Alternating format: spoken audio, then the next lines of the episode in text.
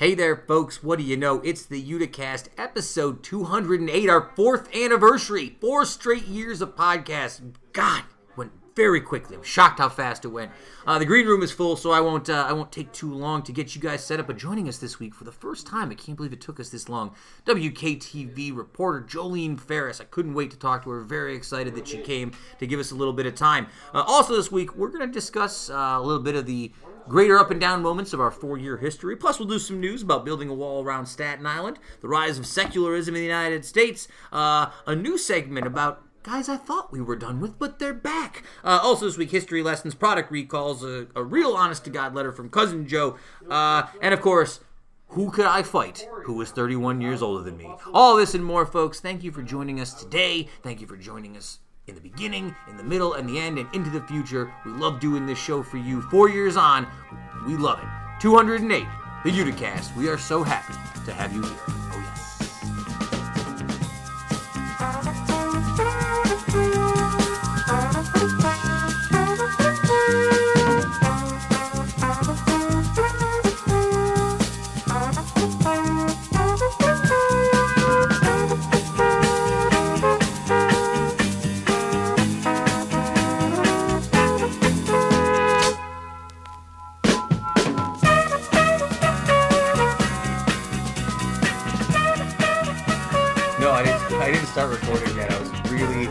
Trying to record your angst at starting. You're, Heather is obsessed.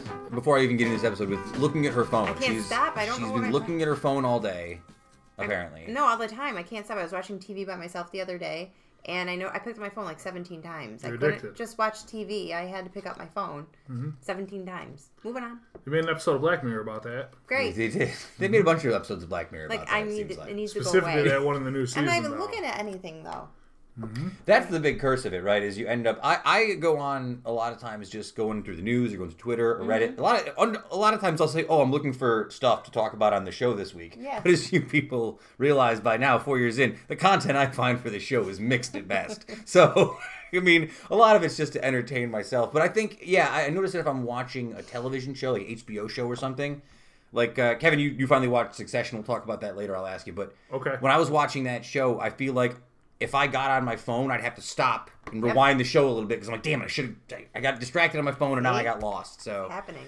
uh, yeah, welcome back, folks. It's the Uticast, episode 208, the four year anniversary. Um, not a really super special anniversary episode. I will talk about a few things early on. I'm not going to make like a big scene out of it or anything. Okay. Okay. Um, but yeah, uh, for your anniversary, uh, Joleen Ferris from WKTV is joining us for the first time ever. I've been wanting to ask her on for a long time. I don't know what took me so long to ask, but uh, very excited that she's coming to talk to us today. Uh, but as always, I'll start here. Uh, I'm joined by the Anthony Davis of this podcast, the man that we've mortgaged our future on, Kevin Sullivan, Wow. the legend. Uh, you've been here. I can taste the Nick salt from here. No, I, uh, Kevin, uh, thanks Yeah. for being on every episode. Have you been on every episode? Have you missed? I probably missed one somewhere. is there one? I think he's missed one. Was there one I where missed Justin one. sat he was in away. for you? You were away or something. Yeah, probably something Yeah. like that. Yeah. But uh, yeah, man, thanks for thanks for being a big part of the show. People Hey. people like your content. They love what you bring to the the audience. You have a great sexy voice. I've been told Yeah, by a lot yeah, of the I've people heard out that Who's there. too. telling you that I I have heard a that sexy too. voice? Who are you hearing this I from? heard that too. Nobody's telling me I've got a sexy voice. so I need to know who you're hearing this from. Uh, you know, well, I'll, I I keep my sources private. That's how this show has succeeded for four years. I keep my sources close to the vest. Mm-hmm. Uh, and of course, we're also joined by Utica's Captain Marvel, Heather Waz. Captain She's Marvel? back. I don't know. I'm trying to come up with good nicknames for you guys. again. No, you don't like it? She's very popular. Uh, who would you prefer, Utica's Marie Kondo? No. I don't know. Name someone you want. Then. I'm not quite sure. We'll come. All right, we'll come back around to it. Heather, uh, I don't remember exactly. I think I've talked about this before. Exactly when you came on full time as a as a member of the cast. Mm-hmm. I don't remember what show it is, but do you remember the very first time you appeared on the podcast? Yeah, I thought I was going to throw up. I was so nervous. It was. and I'm generally good at just talking, but then when I got in here, I was so intimidated of Kevin. Why? I was so intimidated. What do you mean? I just was. I don't know. I I'm was. just a meathead. I got nothing to say. Exactly. No, I was just intimidated. oh my god. all the way I'm back. not now. Could you imagine? All the way back at episode eight. That was 200 episodes mm. ago. That was the first time you were on the show. Oh, we were yeah. talking about the topping tree. Oh yeah. yeah. I Remember, I was on twice. That's documentary. you were on. T- uh, yeah, eight and uh, sixty-one. There you Your go. first two episodes. I was there. Uh, yeah, you were you were an early an early person who wanted to come on the show. I Like, did. I was yeah. excited. I thought we, I was like, I'm gonna be on a podcast. I've still never been interviewed, oh, so you got more interviews than me. oh. You know what's funny about that? Justin always tries to pitch uh, someone interviewing me as like a special episode. I'm like, I don't think people care about that. They No, know I don't think anybody cares about mine either. I don't. No, I they They know enough really- about us. Why? Yeah, I don't know. You, you guys have Who a are lot you to talking say. to? I'm just saying. Oh, fine. No one cares. I think it'd be hard. it would be hard for me to objectively interview you. I mean, I'd have to do the whole thing where I like I didn't know all this stuff. yeah, you would have to play dumb a bit. Yeah, You, Yeah. would, you would have to ask questions that you already know the answer Yeah, to for the sake exactly. of the viewership. Yeah. I would like to interview somebody. Hmm, you should. That's what we're gonna do in the next year. I'm gonna interview. I somebody. like you want to do all the idea. interviews? No, I'll no, no. Just one. No, I Just never said all the interviews. If you pick But there are somebody, some interviews I would. li- I, I would do an interview. you pick you pick one person next year you want to interview. I'll try and make it happen. Oh. Let me know who you want, and I'll see if I can get it for you. and Alright. as he's walking through the studio to get coffee, Justin, you've been a big part of this show for four years. You've showed up a lot, People that. huh? Don't, don't tell people that. The uh, Yes, uh, no. Barack Obama. the Kyle Kuzma of the Utica. Yeah. uh, no, but uh, in in all honesty, uh, thank you. I want to thank Justin and Made in Utica and everybody for sort of allowing us to do this platform initially on. Like you know, Justin is influential in creating the website and allowing me to make this platform you know easily easily accessible for all the listeners and. That wouldn't, ha- you know, not to say I wouldn't have still done this show without Justin. I was doing a yeah, but version. it would have been dot .wordpress.com. yeah, it would have been on Would've Blogspot. Dot my- at Wix. Yeah, exactly. Thousands So of dollars worth of unpaid labor. yeah, thousands of yeah. oh, yeah, You mean the stuff that you owe me for dealing with you all these years? Hey, Yeah. who paid for that It's a fair coffee? trade. I know. Coffee look free. This coffee's that good. Uh, like I said, I, didn't, I don't have a ton of prepared stuff here. I just want to thank everybody at Made in Utica for like allowing me to initially feel comfortable having a platform to do this, and and also helping to find guests for the show and make contacts into the community. People always scramble Yeah. when you when you put out the word that you're looking for somebody, or you're running short make of somebody happen. canceled. Hmm. The team, the Avengers, always assemble. Speaking of the Avengers, two quick, uh, two quick uh, announcements for upcoming Made in Utica Handshake City stuff that's going on this week. Uh, Tuesday, uh, by the time you hear this today, maybe uh, twelve thirty, we have a new mural coming up uh, from Julia Carr, who's an American exchange student here, doing a new original mural to go with a lot of the really dope artwork we already have down at Handshake City. So stop down tomorrow and check that out, or today on Tuesday if you're hearing it today. Uh, and then Thursday, the Made in Utica crew is pouring at Saranac Thursday. It looks like for Floodwood. So That's what I've heard. Oh, Floodwood. Yeah, that's that's the- a really good one. that's a good one. For, That's a really good right one. here. That'll be a lot of fun. Are you guys going to pour? Yep. uh, I I, am. I might be getting talked into it. It sounds like You from- should definitely do it. be I'd like to do it. It'd You fun. should 700% do it. Uh, they got to send me the stuff to fill out if that's the case. But You yeah, just gotta yeah, go yeah. online. Click Yeah, the it's not that serious Two seconds. Cliff, call me up. Cliff, the first episode of the show, by the way. Cliff Montoni, our Mhm. first Oh. guest. So it ties it all around. I talked about episode zero last week, Justin. It's fine. It's fine. Uh, and again, thank you to all the guests we've had over the years who've come back numerous times. I'm not going to like list everybody off. We've had so many like two Tons times, of three great people. time, four time, time, four time, ten time. Yeah, yeah. I also very quickly did something before we got in the air. I looked back through a lot of the stuff that we've done, just all the different podcasts as you scroll through iTunes to Yeah, look yeah. at them. Do you remember when we did the live podcast with Aaron Higgins at the TEDx Utica event? One of the only I live remember. I do, yeah. I remember being there. I The do. only live weird. podcasting thing we ever did. We had no idea really what we were doing. It was really early on. Uh, sh- shout out to Aaron Higgins, by the way, who we didn't mention yet so far. But again, I talk about it all the time. She's My- the best. My initial reason for wanting to pitch the show was to give Aaron Higgins a platform, and it sort of evolved into what it is today. But Shout out to Mara as well. yeah, shout out to Mara as well. Ma- Mara was the first time I ever had a guest where I was like, I want to make this person a part of the show all the time. uh, and then she went down to Florida, and then uh, now she's back, I think, or she's Uh, somewhere, somewhere. around here. She's somewhere around here. But shout out to Mara. Mara, if you're well. listening, shout us out. Let us know where you are. Shout us out. um, all right, and the other one I was gonna say we did the podcast from Brooklyn. That was a lot of fun, live from Brooklyn. Uh, the other one that I almost forgot about was we did the live podcast from your brother's bachelor party. I think it wasn't live. Not yeah, live, we did, but we- did. Did we do the whole podcast, or we just do the interview? We did the interview in the room with your brother with the whole With the whole squad. squad, squad Yeah, it around like a- it doing Yeah, if you go back and look at the episode with my brother, if if you know anybody who listens now, somebody picked up the show later listens.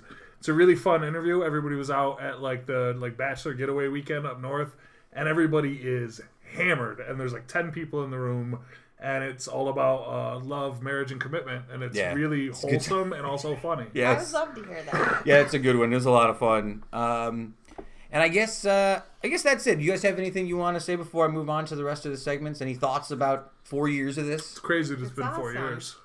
It doesn't feel like four years, and I think because it's been weekly and because we haven't missed a week and there hasn't been that like stagnation, I, I just sort of I don't want to say it's become routine, but it's become a part of my like my Routine. process, No, like it's become my part of my life now. I like Yeah. just natural now to come here and do this every week, and that's it. And I hope that's how it feels for all you listeners out there that you have the folks who stuck with us from the beginning. That uh, you know it's natural for you to come back and enjoy uh, spending time with us and the guests we bring on every week. It is my favorite Yeah. part about doing the show has been when people come up to me. Um, I'll be like at a different event somewhere. I'll be out in public. Someone will come to me like, "Hey, I really liked what you said about," or you know, like talking about something that I said on the show or in context and wants to engage me about it.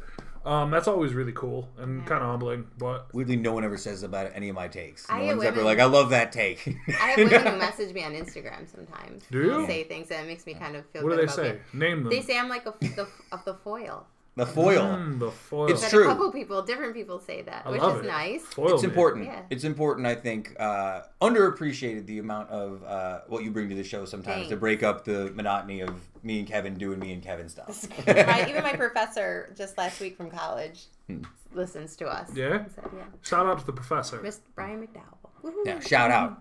Um, all right, do you guys want to move on to some some actual news stuff this week? Sure. Yeah, yeah. Let's crank through. All right, we're going to talk about something we haven't talked about before on this show, but it's an important topic. Building a wall. Have you heard about them building a wall around Staten Island? Have you read this story? Who's building it? The people outside of Staten Island. Keep them in Staten Island. uh, no, this is actually uh, something that New York I'm not City. surprised. Yeah, it's something they're discussing in New York City about uh, how climate change has led to increasingly violent storms in New York. And I know that Uh-huh. you and I uh, and Steve went down to Long Beach uh, a Yeah. couple years ago to visit our friends. After uh, they had that hurricane, yeah. Yeah, and to see the amount of like damage that was left over afterwards, like in the in the time afterwards, uh, was really it was shocking. It's crazy, It was yeah. really really, It really crazy. was. Uh, so what they're talking about doing is building basically a massive uh, seawall around the front of Staten Island to sort of stop the storm surge. Uh, there's questions about what it will actually do to the environment, like putting that out there. It doesn't I mean uh, to quote Jeff Goldblum in Jurassic Park? You know, life finds a way. If you put a wall, I feel like the the storm's probably going to find a way to get over it too. But still better than nothing, I assume. Right, building this wall can't be any worse than no coverage on the shore, destroying all these houses. I don't know. No, I think they have, they're scared and they have to do what they need to do. Hmm. I just think when I read it, build a wall around Staten Island, I assumed it was an Onion article written by someone from Brooklyn. Do you know what I mean? Like I, it's a pretty. There's actually a pretty interesting Vox video about showing the conceptually what it looks like. But Hmm. um, I wonder if you'll see more stuff like this because For of, sure. for sure, or like oh, 100%. yeah, we're we like living near the ocean as people. It Well, seems New York will be right in the ocean soon. it's true. Utica. Utica. This Utica is going to be lakefront ocean. property. uh, we've talked in the. Let's move on to our next story. Uh, we've talked in the past about religion a little bit on this show and how um, you know I've talked about how I'm basically atheist agnostic depending on the day and how I feel, but I've moved away from sort of religion in my day to day life. Uh, the 2016 Public uh, Public Religion Research Institute released some numbers this week saying that uh, since the last time they did the poll, uh, in the past five uh, five years ago, the percentage of Americans who, who don't affiliate with any religion has gone up eight percent. Uh, and there were some interesting things in these graphs that I um, that we're going to go over in just a second. But one of the things they talked about is that most Americans, like seventy percent of Americans, even though they don't necessarily feel religious, still feel spiritual or connected to some sort of higher power. Uh, can, I, I can't exactly. I don't have any other take besides. I thought it was very interesting, but it seemed to make a lot of sense uh, in sort of these modern times. People seem more willing to commit to something less. Uh, less stone cold and concrete and written down. People are disillusioned with Yeah. all the religions. I mean, people are delusioned with you know the Catholic Church aiding and abetting and spending the money that you donate at church to cover up for the systematic abuse and rape of children. Mm, true story. So people are disillusioned with that. Uh, P- fight me on Twitter if you want. Um, people are disillusioned with a lot of people who are, you know, consider hold themselves up to be the most religious people, using their beliefs as a cudgel yeah. To to look down on other people and to oppress other people. I mean, people are starting to see that, and people are starting to wake up. You know, we've become uh, a worldwide and a global community much more than the way that it used to be years ago, it was insular, and you only know the people in your community, and that's the only people you have access to. Now people look at it, they're like, "Wait a minute, you guys aren't doing anything the way it says to do it in that book of yours."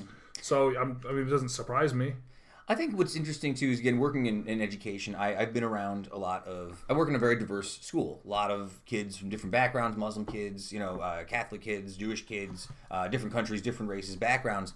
And what sort of connects them, especially at the young age, is just the fact that they're teenagers and they like young stuff. And it's really wild to see how little they sort of care one way or the other about what the other people believe in on a spiritual level, on a Yeah. religious level. But it's also interesting to see the way that technology makes them question the religion they grow up with. I know a lot of students I've had over the years who are grow up in backgrounds that are a little more conservative, and they're like, "Well, I found out some information, um, you know, that questions what I believe. What does that mean?" It's like I just means keep that information in for now, and as you get old enough to make decisions, you can make your own decisions. But now, that platform for discussion and questioning is there that didn't exist 10 to 15 years ago, I think, too. Uh, a couple of things I thought were really interesting, actually, on here. Uh, so, uh, here's the things that people uh, tend to say that provide the sense of community the most for them now in the wake of religion. Uh, number one is family. 80, 80% of people find that. Friends, spirituality is three over religion, then work, then the internet. Is it sad that the internet is that high, or is it telling? It is what it is. Uh, a lot of people who are looking for the more, uh, what would you call it, the regular community and activity building stuff seem to be finding it in exercise classes, it feels like. That's what people seem to be participating the most in in these polls in terms of social activities that they do at least once a week. right. I can understand that one. Um, and again, I'll I'll share the link. It was on Vox. There's a lot more stuff like this. I just think it's, I think it, it's telling that the conversation around this changes as we get more and more into the technological Yeah. world. People can find more and more stuff. Uh, all right, where are we at? 15 minutes here. Let's do one more segment real quick uh, before we close out, and then uh, we'll go to this week's interview. Uh, all right, so one of our favorite segments we've always done on this show, uh, that I've always done, is I'm done with this guy. Uh, but this week, we're going to change that up a little bit for episode 208, and we're going to do uh, I thought we were done with this, guys. This is about the no, return. Yeah, two of these guys. Back. Two people are back this week. Uh, the first one is OJ Simpson. Um, so OJ Simpson. Some people are going nuts. He's on Twitter. Yeah, OJ Simpson joined Twitter uh, earlier this week, and I want to say I didn't look at the numbers, but it's some outrageous number of people who are following him. People love spectacle. Is that what it is? Is it just that people love spectacle? Uh, it's pretty wild. He left a video on there where he basically said he, in response to a podcast that's come out recently about him that has some, you know, saying some damning things about him, saying a lot of there's a lot of people who I need to get payback against. It's like, man, Geez, gonna go. choice of words. I mean, but that, that's who the guy's always been. This is the same guy with the "If I Did It" book. So what are you That's gonna say? true. Yeah, this is a, uh, a lot of people are saying this is in response to a new podcast confronting OJ Simpson is the name of the podcast. I'm just if you're a person who's following OJ Simpson on Twitter, Mm-hmm. I guess, send us a message on Twitter. I just want to know why, what the reasoning is. Is it spectacle? Are you? Is it a hate follow? Like I know a lot of people like hate follow people on Twitter. I'm just curious Mm-hmm. at what the reasoning is. I feel like I don't want to follow. Uh, I don't want to follow him. Uh, and the other one is Bill Cosby. Bill Cosby is back on Father's Day of all days.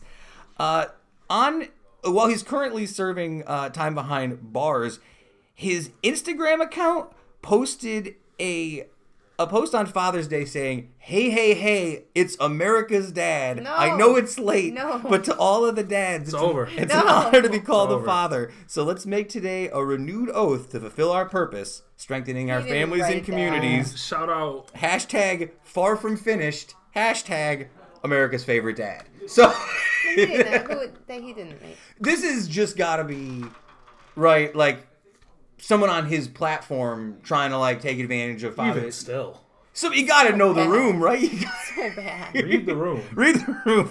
So yeah, I thought we were done with these guys. Apparently, No. which one of these is They're more not done with egregious us to you? yet. Is the OJ more egregious because he's still like alive, pushing it out on his own content? Definitely Cosby. The Cosby's more We egregious just because ex- they're we'd expect OJ to say things That's- like Yeah, that and act like that. That's a, expect. That wasn't expected. Um, yeah, so there we go. Uh, that's uh, our last segment for right now. Let's go to this week's uh, interview uh, while we have her here. Uh, long time. You know her from WKTV. Uh, very familiar. I've been waiting for a long time to have her on the podcast. Uh, I have some exciting questions to ask her. I'm really excited to have her on. Joleen Ferris will be back in just a moment.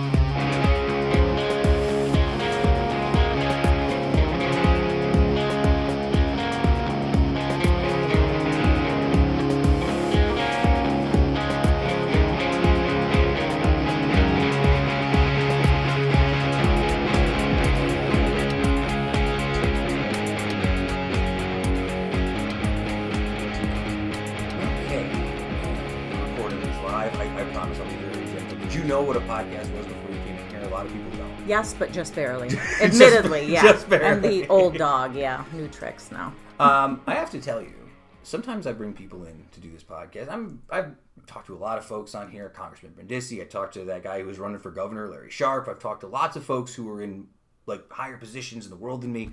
I was actually very nervous to ask you to come on the show, and I can't I can't figure out exactly. I don't know why. Oh my God. I think for some reason um, it's because. I've watched you on TV for not. I don't want to. I don't want to go with. Don't say I watched things. you growing up because I won't say. it. I'm not I'll have to say hit that. you. I won't okay. say that. Uh, but I've, I've seen you on TV for such a long time that you've always added such an air of credibility to everything you've done on the air, at least from my perspective.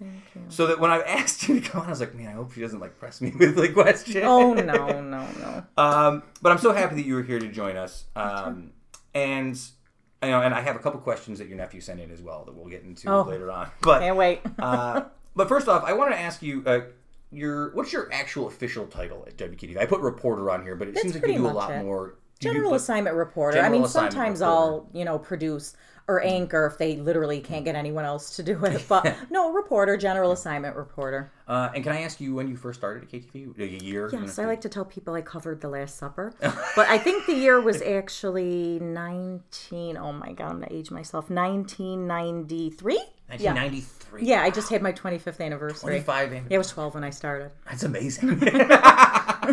25. Have you, um, did they throw you like a party? Did you have like an event or anything? Oh God, no! I wouldn't even No, you- want any fanfare. No, no. I did put something on Facebook because I th- I thought it was a really big milestone, especially Mm. for this business, and I was really happy and proud about it. But I have to say, uh, that's probably something, and I want to get into a little bit about like, uh, you went to college for journalism, and, and when you got started, uh, has the social media thing been a surprise? Is like a is being in being on television, being in like journalism for as long as you had that it came up and is such an important part of interaction now? yeah, kind of. I mean, it added a whole new facet.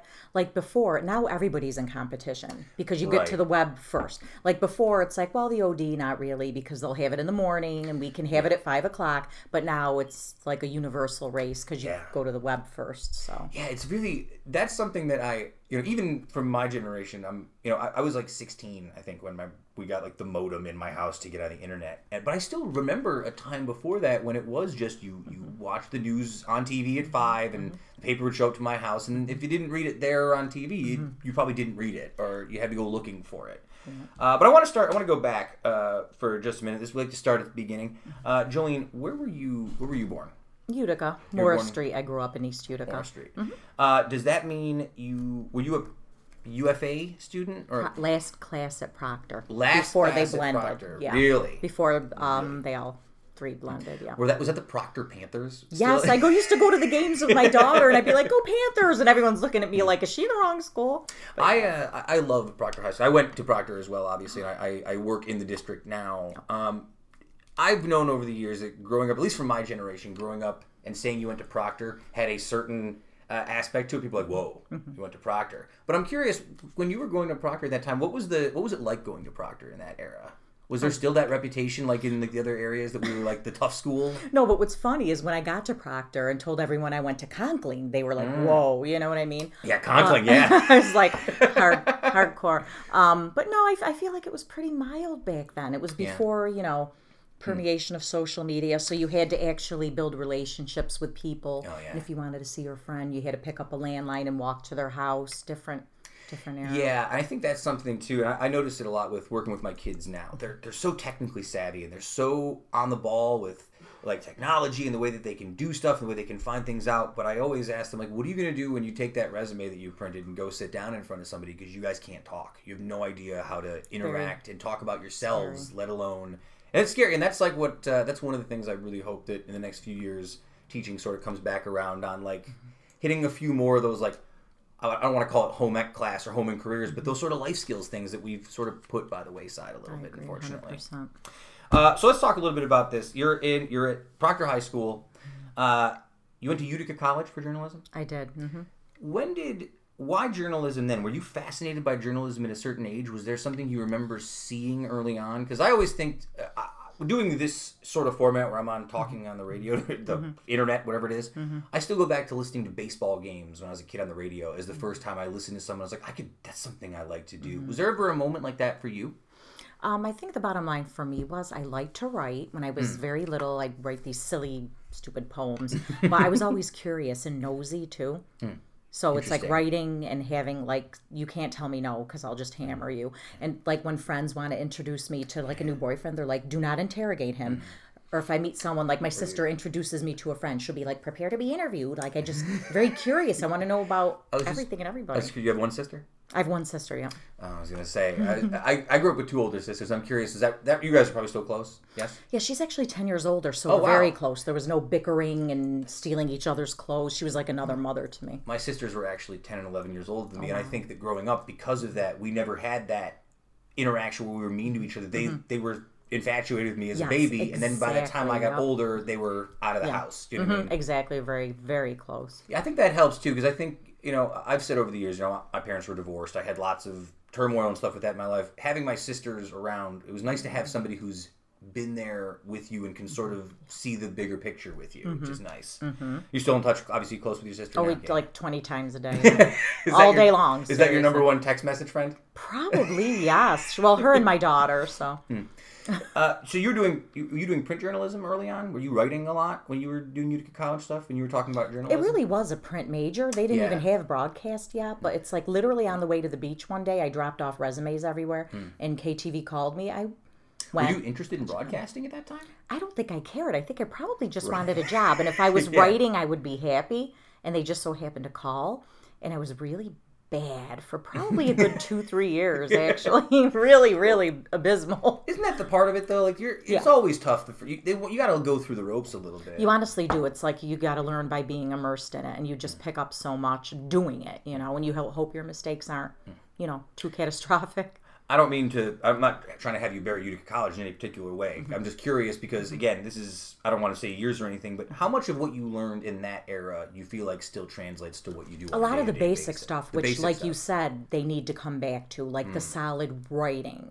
Sure. Because without that, I mean, you know, what do you have? I'm like, I'm neurotic about grammar. Like I edit menus when I go out, and I think they have to come back to that. Like an ill-placed apostrophe will like really set me off. I'm like one of those annoying people. But no, like the basic, like the writing, and they did have like you know investigative reporter and society ethics class, law, like communications Mm-hmm. law. It was a good foundation. Yeah, broadcast just hadn't made its way there yet. So 1993, you're at KTV. You're starting. Do you remember your first story on the air? Do you remember like, the first time? Oh, I you- do. I didn't tell anybody. They did this audition thing, and it was about NAFTA NAFTA at the time. And I had people story. tell me that well, there was like a local Hmm. demonstration about it, and like I went to my, I was working in radio at the time, so I Hmm. went back to my radio job, and like my coworkers were like, "Oh my god, I was laying on the couch and I heard this familiar voice, and I was like, what the heck?" And then I looked and it was you, because like I didn't tell anybody, Mm-hmm. and it's funny because I like this. I went to try out like day one. I want to say they like threw me on the air, and it was crazy. Do you? I'm curious, and I'm sure it's probably different now that you've been there for as long as you have. But did you have initial autonomy at all with what you were covering, or was it just here's the story, you got to go do it, and that's Oh, the way it goes? it's always the same. I mean, there are some things they send releases that you know you cover, but they really look to you to enterprise stories and come up with your own. And social media has been great for that. Sure. Yeah. Like I'm sure now you probably have a, much more say. Oh yeah, if you just wanna- ta- like people just will call if you build trust with people, they'll call you and tell you about Yeah. things. And like we have a morning meeting every day, and he'll go over what's in the assignment folder, and then he'll look to everybody and be like, "All right, what do you have? What do you have? What do you have?" Uh, have you? I don't want to get into personal politics on this show, uh, but you've covered. Have you covered a lot of politics since you've been on the air? I've seen you on a lot Covered of. a like- lot of everything. Have you felt? Have you noticed the difference in sort of the way like the the discussion around it has gotten more heated in the last like eight to twelve years? Have you noticed it from your perspective and the media side of it? I guess it depends, but um, yeah, probably around, especially as you get closer to election time. Well, because I think too, we talked a little bit about the social media. I think people now like, you have a social media platform as well that's your own name on it. You can say something on there. Is that connected to what you say on the air? Like, how much of yourself do you want to put out there? I wonder about that with this podcast. Sometimes that maybe I've put too much of myself mm-hmm. out there in the world, and then people will say, "Hey, I heard what you said about that thing." I'm like, "What do you mean?" They're mm-hmm. like, "What's on the podcast?" I'm like, "Oh yeah, that's right. I forgot. People mm-hmm. listen to it." Well, I'll tell you a deep dark secret hmm. about me in politics is since I took this job, I was so serious about it and neurotic about being, you know, thought to be biased. Um, I don't even vote. Don't even vote anymore. I, I don't. No, I don't. I just I'm to, when I say I don't have an opinion, I kind of mean it. kind of mean it. Yeah. I'm not, you know, I, I'm sorry, people. I've taken so much heat on that, mm-hmm. but I just, you know, No, it makes sense my though. job. My Yeah, because how could you know if someone ever came back to you and said like, "Well, you covered this because you don't like me"? It's like, oh, oh and someone's gonna like say you're going in there and pulling the lever for somebody, and I just, you know, it bothers me. It does, but it's a sacrifice I hmm. made. Wow, I that's, just, that's actually really. and it's a big one. You know what I mean? Uh-huh. but Have you? Uh, would you say? I guess that sort of ties into my next question. Like, have you noticed any sort of change in your style and technique over the years since you started? Like, is there anything you've sort of worked on on your own that you felt like you wanted to change since early on? Probably a tough getting question. shorter. I mean, my I, th- my stories used to be epic, like two and a half minutes, and the producers would want to like kill me. So I had to. You have to work on brevity, brevity, really, Yeah, and it's hard because you know you want to get into detail. You really, you have to really be concise and direct and to the point. And it's funny. I am like this new era for the past year or so. My packages, my stories are like a minute, minute and a half, Hmm. and it's like, wow, what happened? I used to be like two and a half and this and that, but some. Sometimes you go too short, and then That's something that I well, that's something that I've noticed with this sort of format when I've done this show for as long as I have. When I first started doing this podcast, my initial thought was, all right, we got to have this under 45 minutes. When I was living in New York City, people would listen to an hour and a half podcast, two hour podcast, but I'm like, I don't know if people are on mass transit the same way here. I don't know if they'll commit to it. Mm-hmm. Um, but what I also noticed is when I had to condense the interviews down to these short little 15 minute mm-hmm. like hit pieces where I'm just like hitting bullet points, mm-hmm.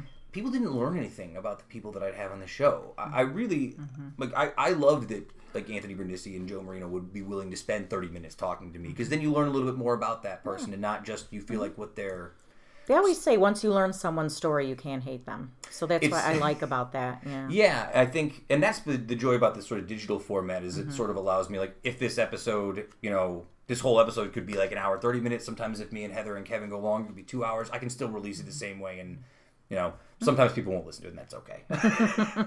um, I have a question for you too, because I've sort of talked about this on the air with people before.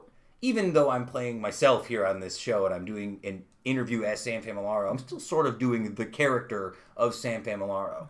Is there sort of like an aspect of like playing yourself on TV and like a not a character, but like turning your volume up to eleven a little bit when you're on TV? No, I think I like um I don't have that announcery like voice type thing. I think I'm just who I am all the time. Hmm. I don't know if that's good or bad. Well, I mean, But it's I obviously can't. worked for you. Yeah, I mean, I just yeah, I don't think so. Hmm. No, I'm just like I think I'm just me all the time. Have you you've been connected to Utica for such a long time? Yeah. Was there ever any point in time you thought maybe you wanted to go somewhere different and do this? Not really. Like I like years ago, back in my prime, like I got a call from some headhunter that apparently is pretty big in the industry. Yeah, yeah. But it's like you know you can jump markets for your like a bigger number and whatever. But the news we have here that we get to cover Hmm. and the people and the stories are like you might not find those anywhere. You know what I mean? I mean I'm not gonna you know as I get older. I'm like, wow, I'm over this weather, and I really would like to go south eventually. No lie, but yeah. Other than that, not really. I, I love Utica. Do you have a have you thought about when the time comes for you you don't want to do this anymore? Yeah, um, I, you know, I never thought I could see myself doing public re- relations or something Mm. like that. But maybe down the road, when you know nobody needs to see this anymore, um, I could see myself. but it would have to be something I love. Like I could see Right. Mm. doing like PR for like a big metropolitan police department, or maybe DA's office, Mm-hmm. or something like that, or a big city like City of Miami. But for the foreseeable future, I'm just going to keep buying good skincare and doing what I'm doing. well, that's great. I love that. Um, oh, so I want to ask you one last thing. Uh, just in sort of in your in your 25 years you've been there, uh, what do you, would you say are like? What's one of the biggest like local stories you've covered, and what's one of the biggest like national stories you feel like you got to cover that you sort of sticks out in Mm. your mind? well, really recently, a couple in one were um, obviously Caitlin Conley Caitlin Conley. and Word of Life too. Yeah, Yeah, those were. those are yeah. Those were that was. It, it's always weird when something like that that happens on that gets that national coverage feels so close to home. Mm-hmm. And it was um, weird to walk into the press conference and see like Fox News, CNN, whatever, and then but they had us right up front, which was nice that they took care of the people they deal with every Mm. who are delivering it, you know, to the local to the local market. That was that Mm. was nice. That was one of the weird things when the presidential elections were coming, or the the before the the the when Trump and Kasich both came around this area, and we were sort of going to cover their rally speeches before, and That was the first time I'd ever gone to do something like that. Mm-hmm. It was weird to be on that sort of in that sort of environment. different. It's so strange. Different. I'll see these familiar faces walking by. Well, that's the other thing too, especially in this sort of uh, in this sort of area where it's a bit more local. You obviously have relationships with all people in these other stations as well too. Are you like friendly with other people? Oh yeah, we know like all of them, and they, it's funny you'd think like you know natural enemies or something, but Yeah, we're all very it- friendly and you know help each other out. Well, I think in general, especially in a, in a community like this, it's nice to have a little bit Mm-hmm. of competition, people in the same boat as you. It's good. It keeps everything sort of Mm-hmm. equal and even, and everyone working at their best level. yeah, Right. I agree. Uh, I just got to ask you this question because a couple years ago, I was at the Boilermaker sign up event. It's got to be at least two years ago now because Mm-hmm. I've not run in the last two years. Uh, I happened to see you there at the at the pre thing, and I wanted to come over and say hello to you. But as I did, there was obviously some person in the community who was talking to you and was like stopping to ask you some question about something, and I didn't want to. Like I was like, I don't want to like make a line behind this person to ask Joleen Ferris a question. so I guess my question is, how often do you get stopped in public these days? Do people stop you all the time when they see you to ask you Oh, all questions? the all the time, all the time. Yeah, Have but you that's nice. That, no, it's nice that they think you're approachable. You know what I mean? It's Mm. yeah, it never bothers me. well, that's good. That's good. It's nice. Yeah, I think that's that's one that's weird, especially with this kind of format where we're not on video. Mm-hmm. People don't recognize me by my face; they'll recognize me by my voice, Mm-hmm. which is in itself a weird concept. Sometimes but when you talk, you get recognized though. Uh, I just have to ask you a little bit, few, a Mm-hmm. few times. When I used to wait tables as well as do this, uh, that would happen more often. They'd be like, "Oh, you're that guy in that podcast, yeah? Can I have more bread?" I'm like, "All right, yeah, all right, fine, great." Um, I just have to ask your uh, your your nephew and I were very close Mm-hmm. over the years. He's uh, one of the things we talked about is the sort of shared. I'm Syrian on one side. He's got Oh, the Lebanese side. mm-hmm, Uh, I've always appreciated that upstate New York has such great Lebanese food and Syrian food. Uh, I'm also Italian on one side, so I'm sort of torn about. Mm-hmm. It's my who has- daughter, Lebanese and Yeah. Italian. How funny. I love. I'm so lucky that we've lived in such a in a town that's been so accepting of like Middle Eastern mm-hmm. food. I love it so mm-hmm. much. I'm so happy. Yeah, I know. Me too. Do you make it- any of your own, or do you? Oh God, no! I make Italian food. Go figure. Like yeah. I do sauce. My meatballs are Yeah. amazing, stuffed peppers. But I never learned the Lebanese food. I'm sad. My sister makes it. Um, it's funny. My grandmother growing up made a lot of the grape leaves Mm. and, uh, and the stuffed peppers with the lamb and stuff, but she never made the hummus on her own. And that's supposed to be the easiest thing. she so. told me that she's like, I just like going to the Karam's. she's she went to Karam's forever. She's like, I just like theirs better That's than my funny. Um, all right, so I want to get into some of the lightning round questions, but before I do, I want to go to. Um, before I do that, I just want to say people can follow you on Twitter at Joleen Ferris if they want to follow you there. Uh, you're also on Facebook. I don't want to put your Facebook page on blast. I don't want do a lot on my work Yeah. Facebook, unfortunately. Yeah. But you interact with people on Twitter. People go out to your. Yeah, sometimes. Sometimes. Yeah. That's probably got to be a relatively new adjustment as well as like dealing with Twitter folks. That's like a whole other ball game as opposed to. It- yeah, I'm not. I'm like t- very tech savvy, but I mean, Twitter's it's fine. It's easy. We tweet and we go on stories. Yeah. Um, that's probably the nice thing about that too. You guys do some really nice all over WKT. You do some really nice like live on the scene tweet stuff. That's actually really really Mm-hmm. Yeah. good. That I really appreciate. The young folks, I got to learn a little from them on that. Is that's probably like the, the that's that's one good question before you're letting around questions. I guess for any of the people who are out there now thinking about getting into broadcasting journalism, what would you say to them right now about getting in this line of work? About what they should sort of focus on? Well, be prepared to one man band probably for Yeah, a while, which is you're going to shoot, edit, and write and everything. I mean, they say some stations that do that are coming back to teams. I always thought it's like if you're a one man band, maybe you can gather one or two things or a couple things. But like as a team, my photographer Mm-hmm. and I, we we come back sometimes with four or five things. So it seems Right. like numerically to be a wash to me. And it seems like when you're a team, you have more time and it's more of like a craft. But not that there's anything wrong with having control over the whole product start to end. But I don't know. Depends on the station and the people, I guess. Uh, so I just want to quickly go to uh, what I'm calling the Eric Tuttle section of this podcast. my my good friend Eric Tuttle, who is your nephew. Uh, Eric and I go back uh, ways. We lived in Brooklyn together. We had that was actually where we became. I knew him up here, but we became very close together in our time in New York. Uh, we all kind of look alike too. Me and him and Adam. Yes, We're all very do. similar My God, looking. Yes. So I asked him. This was my immediate. This is direct from my Twitter DMs, folks. Okay. Uh, interviewing Joleen for the podcast tonight. Are there any acceptable questions you'd like me to pass along? I tried to say acceptable as long as he could. So here's what he said. Uh, she loves true crime shows, so maybe any local stories that she would want to talk about. My question for you is this a lot of these Netflix series and documentaries are getting big. Is there a local true crime story that we should be pitching to Netflix to make our money on right now? And is that your plan for the future? I didn't mean to cut you. Is it uh, cut that off from you? Um, you know what's funny? I started writing a book about Blaney. Remember that the hotel owner on Herkimer Oh, Road? I don't know about this one. Oh yeah, he was. Um, remember they found Linda Turner. She owned the motel or hotel on Herkimer. Road, and they found her dead. And, and then they caught him in Pennsylvania, I think it Hmm. was, with her car Ooh, and like garments in her car and stuff. But um, and he was like, I think he might have been a serial rapist before that, but then he killed her. Um, like watched her there, probably saw that she was alone for days, and that was like fascinating to me and so tragic. Um, I don't know, maybe something there. I mean, I've done interviews for like.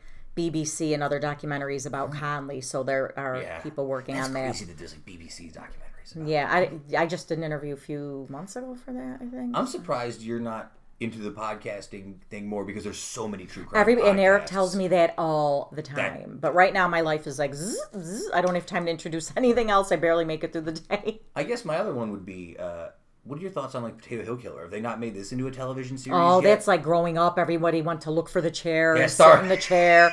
Um, I know a Utica College teacher wrote a book about Yeah. it, and I you're talking about Bernie Hatch. Yeah, Bernie Hatch, Um, yeah, yeah. I actually interviewed his granddaughter once. Extremely articulate, intelligent young woman Really? because she came across all these weapons in her house, and she didn't know if they were used in any of the murders. Oh. And I don't know how we got in touch. She called me. And then after we brought, like I think it was investigators, or either from the DA's office or state police, I don't remember, with us the next time there. So that was crazy. It's like local lore. I had always heard, and I don't know if this is true or not, that Hatch he had that there was the pond, there was Hatch's pond, where Mm-hmm. they, there's theoretically that's where the bodies were, but that was also where the mafia was putting bodies in the '60s. If you, I don't know much about mafia history as much. Oh, oh yeah, that's another one That's of my another big one. things. Yeah, but that was next on his every book ever written. Probably I've read about the mob. Well, I, it's funny too because like um, as a kid growing up with an Italian family. There's always that minute when you're young enough to watch Goodfellas, but not old enough to realize that your dad is not in the mafia. Where you're Italian and you go, I wonder, So dad. Do we do we know somebody? Do we know somebody? If I had to break somebody's Yeah. legs, could Is I call a- yeah. Uncle Jim? Right? This a friend of mine or a friend of ours? No.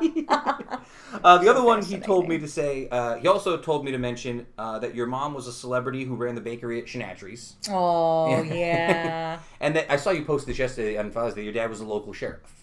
He was retired from the sheriff's department. Mm. Yeah, yeah.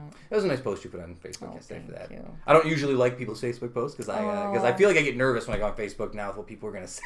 Yeah, I always want to do a story on that. Like, when can I like? Can you mm. like too much? Can you become a serial liker? Like, what, if people like me, do I have to like their stuff? It's like so much to be done. I don't like the options that they give you for how to respond to something. It's like up, down, happy, angry, sad, upset. And those are not they're not they're too general. Yeah. Someone will tell a sad story and I'm like, I don't know if I should like this or should be sad about it. I don't, I don't know how to Right, res- we yeah. definitely need an eye roll one for And like oh. that would be the most used one. That would that would ruin God. Facebook. uh, and he also said I should talk to you about local food. So I just I'll just there's a million ways we can go with local food. I don't know if you want to promote one place over the other, but if you had to pick one place for your going away meal, what meal are you going to get? Uh, probably Lebanese, yeah. Lebanese. And they're all good. They're different. You know Oh, what yeah. I mean? But they're all like literally we go to all of them. Oh yeah, We go all I've, of them. I rotate through most of them when my Mm-hmm. sisters come in from Chicago because when they live out in mid, the Midwest, they really don't have the options for that that they do here. Mm-hmm. See, So- open one up, you'll be rich. I've thought about that. See, that was another one that your your nephew and I and uh, my good friend Adam Goldstein used to debate about was bringing upstate New York stuff to other places downstate. He basically wanted to open Politary Joe's in Brooklyn and just serve long hots and mm-hmm. cheese and bread mm-hmm. and just do. I think he was calling it poverty food. That was his whole gimmick. Something to that. But th- th- you know what though? I've seen places try and do tomato pie. Have you seen like the New Jersey tomato pie? It's not the same. Really? Yeah. well, you got to bring them out the real thing, Sean. Well, it's that's, done. I wonder though. I've always been told, and again, this could be total conjecture, mm-hmm. That pizza's not as good anywhere else because we're in the Mohawk Valley and the air pressure's right for it. That could be a totally made Oh up. Oh wow, that's interesting. It's totally made up wives' tale, maybe, I don't know. I just eat it. I don't know the science behind it. Maybe. Uh, all right. So and he also wanted me to mention that uh, this was a direct quote from him, so you can say sweet things. Her daughter is amazing. She's the only teen on the Oneida County Opioid Task Force. She's an amazing. It was a graduation. amazing. today. No, it's Saturday, so I'm crying every day. I'm a basket case. She's used to me always being so strong. So today she goes, what, what did she say? She looked at me. She goes, "What happened to you?" Like, because I'm like crying every two minutes. It's terrible. My God, it set me off. They win money on Wheel of Fortune. I'm in tears. It's terrible. It's awful. My mom gets like this now as we get older. too. I was good all year, but now I'm. Are you ready for? uh Are you ready for? You have any, you have any grandkids coming? Not in a long time, right? Better not. She's 17. I was say you got time still. Yep. Eric and Eric can get start getting ready to get you some some grand nieces and nephews. I know. My sister would like nothing more. I just got the invitation for his Yeah. uh, for his thing, and it's it's so typically him. I can't even. It's it's hilarious. I don't know if you've seen it already. It's, I haven't so- seen it yet. Oh, just the save the date one. I'll show. Oh yeah, I want to see it. Good. Uh, all right, so let's do the lightning round questions again. You can follow Joleen uh, at Joleen Ferris uh, on Twitter, or you can just see her on WKTV. I don't know if there's like I don't know how to say like what time to Tuesday see through you. Friday. Tuesday through Friday. Yeah, okay. generally uh, five and six, sometimes noon. I'm off Mondays. Hello. All right, so I got a couple uh, quick lightning round questions for you before we close out, including one special one that I just had to ask you because it's my first stupid question I thought of when I knew you were coming on. Uh, your thoughts on the actual song Jolene by Dolly Parton? Do you love it? Do you hate it? Oh my god! I walk in every morning and Katrina starts singing it, and I'm like, "Thanks for the earworm." Every single day she starts, because then who revived it? Was it Pentatonix or something? Uh, I think uh, Miley might have- Cyrus. oh, played- Miley Cyrus, yeah, yeah, yeah. both of them. I'm like, oh god, yeah, my name of all things, right? You were obviously not named after this song. Like No, no, my dad was song. Joe and my godmother was Lena. Oh, so there you go. But I was wondering because, like, when I was growing up, when I was a kid, it was the Dr. Seuss thing, like the Sam I Am thing. When I was growing Oh, up, yeah, was yeah, the yeah, number one thing. Oh, yeah. this is Sam I Am. I wondered, did you get that growing up too, like the Jolene thing? Only from old uncles. Yeah, That's not, yeah, dad jokes. That's about. yeah, exactly, pretty much. Uh, I know the answer to this question, Joleen, already, but let's start right here. Uh, Joleen Ferris, WKTV reporter. Uh, when you wake up in the morning, how do you take your coffee? I don't drink coffee. don't drink Everybody coffee. thinks it's so freakish, and it probably is. But you know what? I don't need any help coming out of the crypt in the morning. Uh, however, this was another. This was a late addition from your nephew, who said uh, Joleen would die without being uh, without an IV hooked up to her unsweetened iced tea. Yeah, that's where I get my caffeine. Preferably. Yeah, no, so seriously. iced tea person. That's Yeah, pretty uh, brewed unsweetened iced tea, and sometimes like I'll get dizzy, lightheaded, and I'm like I'm probably dehydrated because it's all I drink for like a week, like no water or anything, and then I gotta lay off. I actually I, I tried to do the kick where I got off of coffee to do tea all the time when I was living in New York. I tried to do it. Mm-hmm. I, I just like a hot cup of coffee. I could get away with. I've moved away from cold brew coffee over the last few years. I'd almost just rather drink hot coffee and Mm-hmm. nothing else. But I, I'd rather almost go to iced tea as opposed to iced coffee. That's all I drink is iced tea and spring water. Literally, that's Yeah. all I drink. I gotta. Soda's like the big vice in my life. I gotta cut it out. Oh, see, to me, I don't know how that quenches your thirst. It doesn't. It's Yeah, just I that don't I'm a, get it. I have a sweet tooth. It's like my number Oh one. my like God, you- have a chocolate chip. uh, what was your first, Joleen, automobile? Your first automobile? That I had. I think that my parents got me in like this ancient. They don't even make them anymore. I think it was a Chrysler New Yorker, tiny Chrysler gray New Yorker. boxy thing. Yeah, leather seats though. I thought it was pretty bad. Yeah, was- Do you have the bench seats in the front? I think it was. I think it was. Oh my, my god, it was so old. I That thing had had a- a crank. I, I had a '91 Oldsmobile that had the bench seats. It's like one of the last eras I feel like you can get a oh bench seat in the early '90s. Yeah. I still liked it. Mm-hmm. You may or may not have taken your Chrysler New Yorker to see it, but what was your first live music event? Always the police. I was a police. Really? Mm. I went to like five police concerts. I had 127 police pins on my little hat, police jackets. I knew everything about Sting, Andy, and Stewart. It's funny. I loved the police, like anachronistically, because I like a lot of music from like before my time. Like I, so your nephew does a little bit too, like Steely Dan, like uh, stuff like that. Like uh, my stepdad made me listen to like a lot of like I don't love Bob Dylan as much, but that was around growing up. The Beatles, Rolling Stones, stuff like that. Uh, I would say uh, Elvis Costello was the one. I think it's the most out of my age range for me. Oh yeah, yeah. Uh, do you still go out to live concerts now? You still going these Oh days? yeah, I've taken my daughter to a ton. What's the most recent live concert you went to? All right, let me think. Recent. Oh my God, 38 special. 38 Two weeks ago. yes. Oh my God, it was so good. Uh, give me one book, album, movie, or television show you are currently reading, listening to, or watching. I'll be honest with you. Right now, nothing because it's senior year, and every second of my Every time, second. like every night, scholarships, award nights, she on a orientations. college? She's going to UC to start and probably law school, so she could be paid to argue. Nice. You know, I I, I love that UC. Uh, when I was growing up, I didn't kind of want to go to UC. I was because I was in the era when kids didn't want to like stay in Utica. It felt like.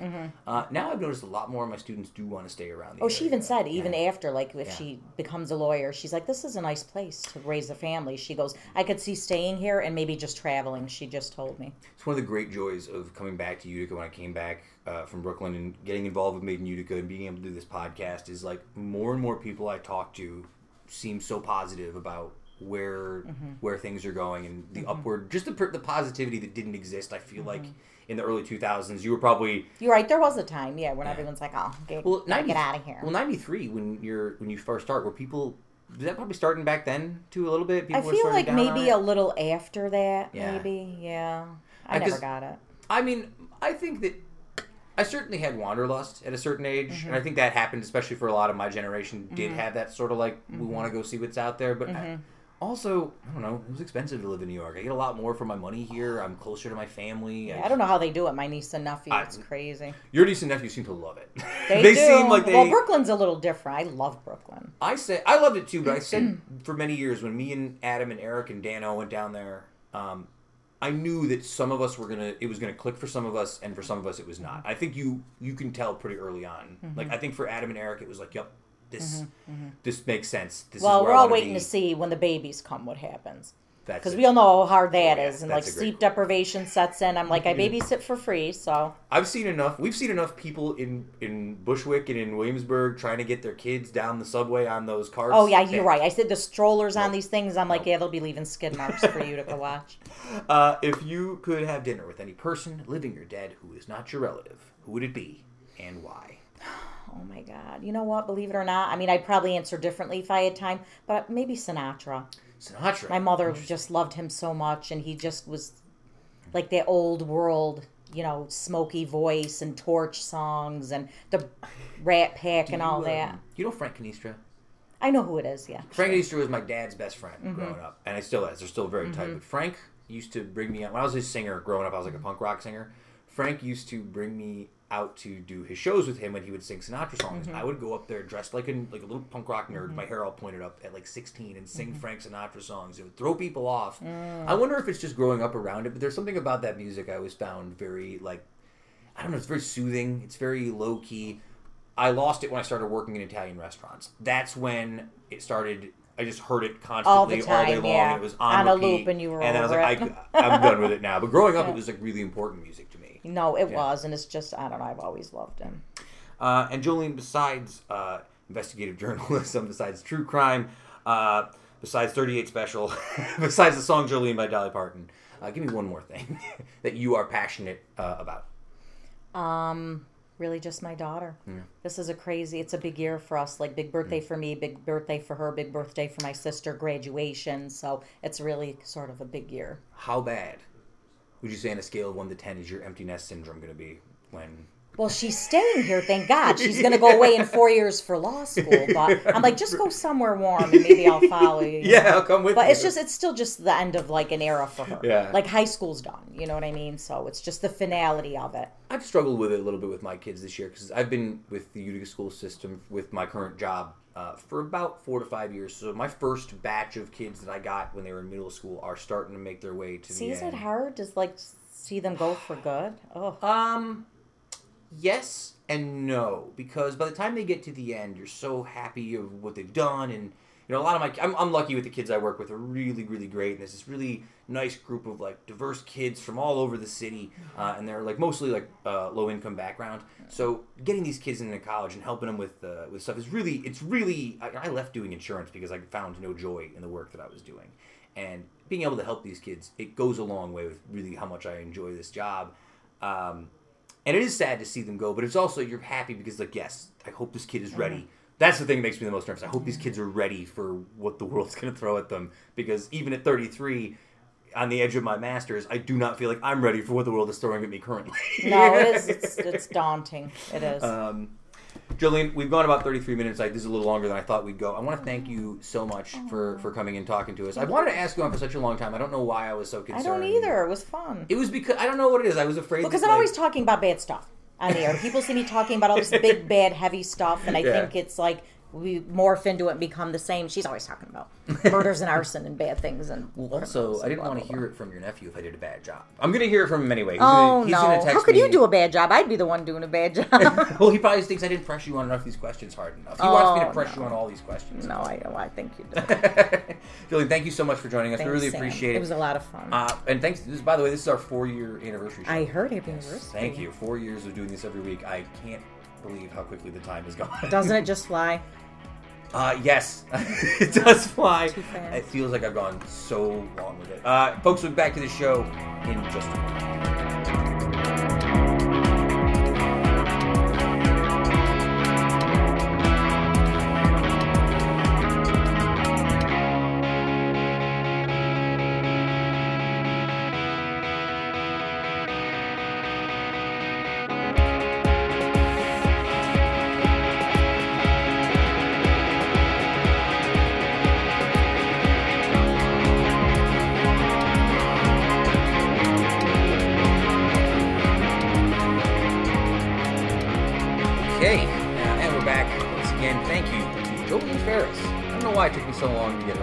Told her I was nervous to bring her on the podcast. You did? I did because she's. You were Heather was nervous. saying when she was listening to the interview, she thought you sounded a little You nervous. sound a little nervous. You did. I told her she. I've, I've seen her on TV doing this, uh, doing her reporting for so long that Since she you were a child. adds Yeah. a she adds an air of credibility to things Yeah. that made me sort of initially nervous to talk to her. Uh, even though you know we have the Eric Tuttle connection, so thanks to Yeah. Eric for all the questions he sent in Mm-hmm. to uh, to make things a little easier on me. But no, it was a great time talking to her. Uh, also, one of the few times when the interview actually came in in the middle of recording, we recorded the first segment, went to the interview, and then Yeah. came back for the second Yeah, yeah. segment, Usually, usually the interview's canned or coming up later. or coming up later. Yeah, So that means we got to get back into rhythm. Yeah, let's go. Back into rhythm. Back into rhythm. And the only way to start by getting back into rhythm is listening to me talk about history lessons. We're there. yeah, we're unfortunately here. here. Oh no, well, Ooh, might have been a nice time to save on this date four years ago. Oh. Started the Oh. podcast and then do that. Yeah. I thought about that. Uh, so- Well, Well, you know what it was? We started talking about it so much that I was like, well, I'm not going to talk about it again later on, so I just moved it to the front. okay. That's okay. okay. Um, so on this day, 1579. You ready? Oh. Sir Francis Drake lands on the coast of California at Drake's Bay. What did he name California when he landed there? Do you guys know? Trivia question for That's you. That's a good one. New Albion. That was the I name thought he we had a up. guess. Well, I was, too much dead air, so I went off here.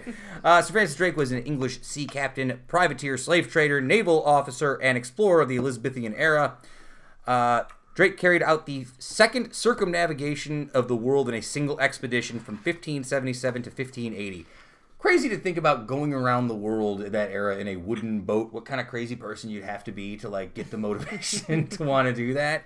Because like God, you just don't know what's out there. You That's why still, they did it because they didn't still know. thought there were sea monsters out there. Probably. Uh, um, he was the first. Uh, was the first to complete the voyage as captain while leading the expedition through the entire circumnavigation. As you know, Magellan died before he finished navigating the globe.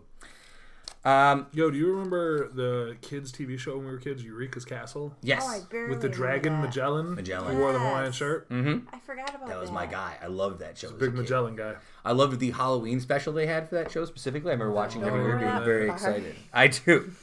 Uh, Sir Francis Drake died of dysentery in uh, January 1596. As you do. as you do after unsuccessfully attacking San Juan, Puerto Rico. No new friends. Never start a war in Puerto Rico, or else you get dysentery. Uh, Drake's exploits made him a hero uh, to the English, but his privateering led the Spanish to brand him as a pirate. I think that's probably pretty common with most of these explorers from this era. Like, he's a hero, he's a pirate. What's the line? Where Is he your guy or is he is he? their guy? Yeah, is he That's our what guy? it is. Is he our son of a bitch? Same as it know. is today. Yeah. Uh, in October 2012, all uh, of this culminated in the U.S. Department of the Interior uh, using the National Historic Landmark designation to formally recognize Drake land, Drake's landing at Point Reyes, California, which is where he landed. If you go there today and find out all that, so there you go. Sir Francis Drake, continuing the long tradition of this segment of uh, random ancient history that I don't have any other commentary for, so we can we can move Random ancient history read to you from a page. from a page Quickly. With green highlighter. uh, on this day, 1991, everything I do (parentheses I do it for you) on parentheses by Bryan Adams That was a great is song. released. It is the Billboard Song of the Year of 1991. Uh, it was simultaneously released on his album uh, "Waking Up the Neighbors" and, And? the the Robin Hood Prince of Thieves soundtrack, which is something I guess they does that still happen? You release a single dual on like a soundtrack and your own album. I feel like that It's happen. more rare now. I feel like that was pretty common back in the day. Super though. common. You get like Aerosmith had that song on Armageddon. That's also people. on their album. A lot yeah. of people. Uh, this is Paradise by Oh, Coolio. yeah. Nice, yeah. Song was an enormous chart success, internationally reaching number one position in at least 16 countries. Went on to sell more than 15 million copies worldwide, making it his most successful song and one of the best selling singles of all time. It has been covered by hundreds of artists and singers around the world.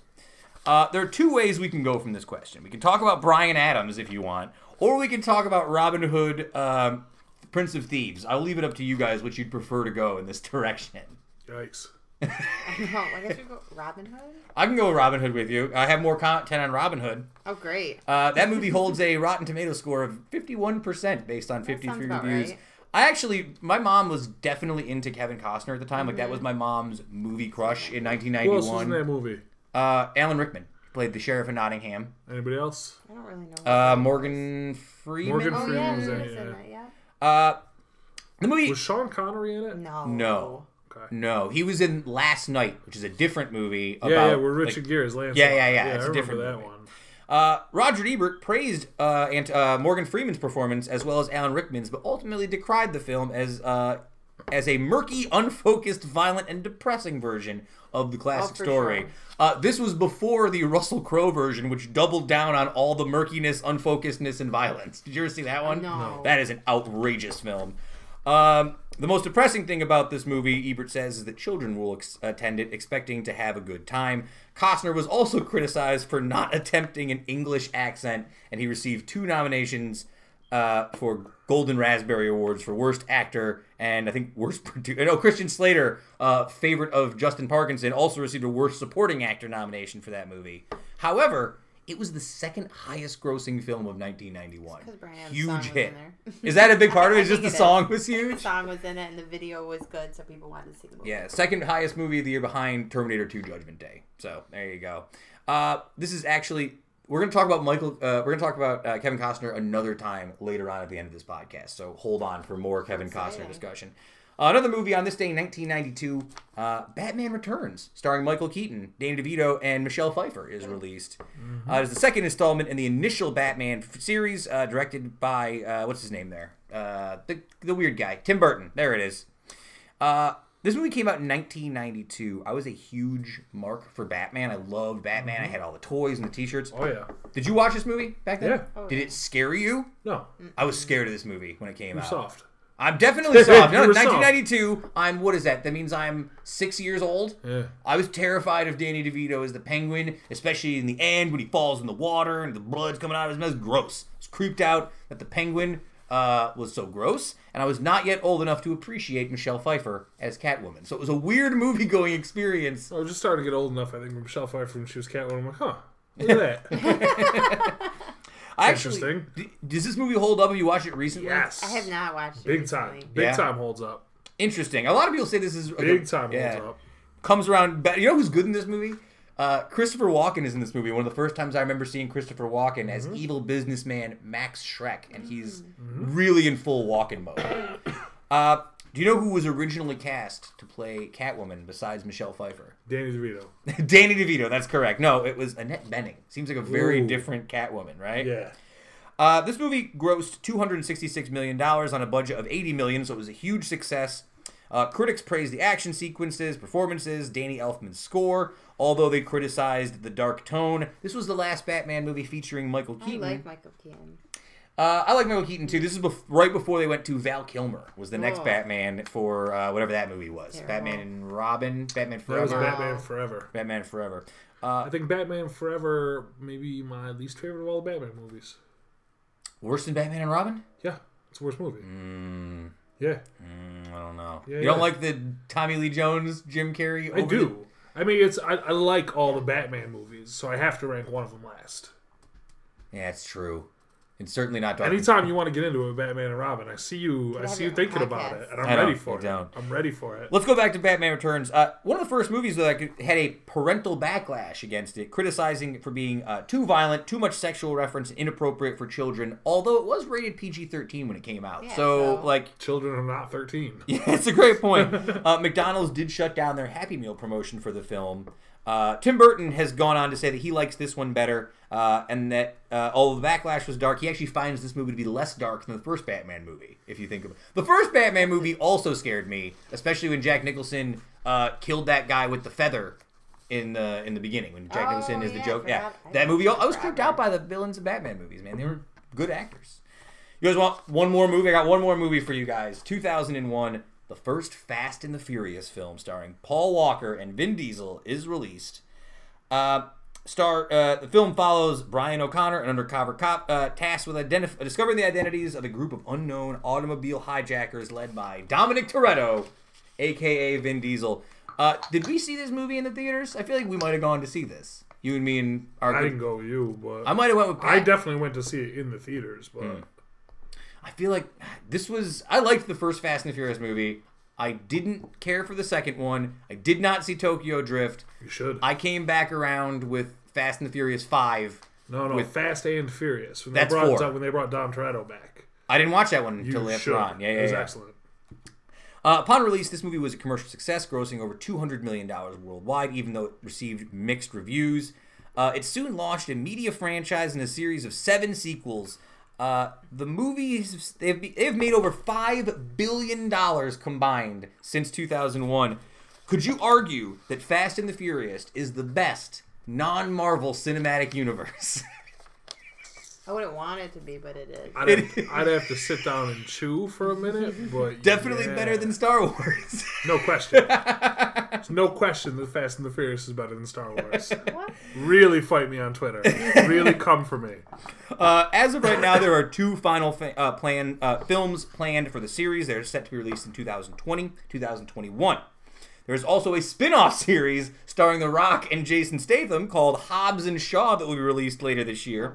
and there's also a DreamWorks animation TV series on Netflix called Fast and Furious Spy Racers. So they're really leaning out into They're just like taking whatever they can now. I mean- they're just gonna go for it. So corporations continue to enjoy money. Breaking news, folks. corporations enjoy money. Uh, this is considered the vehicle that uh, propelled lead actors Vin Diesel and Paul Walker to stardom. Rest in peace, Paul Walker, one of my all-time favorites. Shout out to Dan Avasado. I know you were his biggest fan. John's on grown too. John's John's, on on grown's grown. hurt. Uh, what are your thoughts on Vin Diesel's career? Pretty successful career, all things considered. He's, Cash and checks. he's not my favorite actor though. he is the most famous Hunter College alumni besides myself, so I have to give him a lot of credit. Shout out, uh, you know, we did it, buddy. We made it. Uh, yeah, no, uh, Vin Diesel. He's getting that Marvel money now, which is nice Yeah. for him for being in all the Marvel movies. And he doesn't even have to really like No. act in them. He's just doing the voice. He's not even like wearing That's a it. stupid costume. And all he says is "I am Groot" over and over, What different genius. pitches. You know, a lot of people said was it Iron Giant though. That was another movie that he did the voice for. He's got a good voice for stuff like that. Mm-hmm. Yeah, yeah, that gravelly. I also, I'll tell you what, I ride for the first Triple X movie.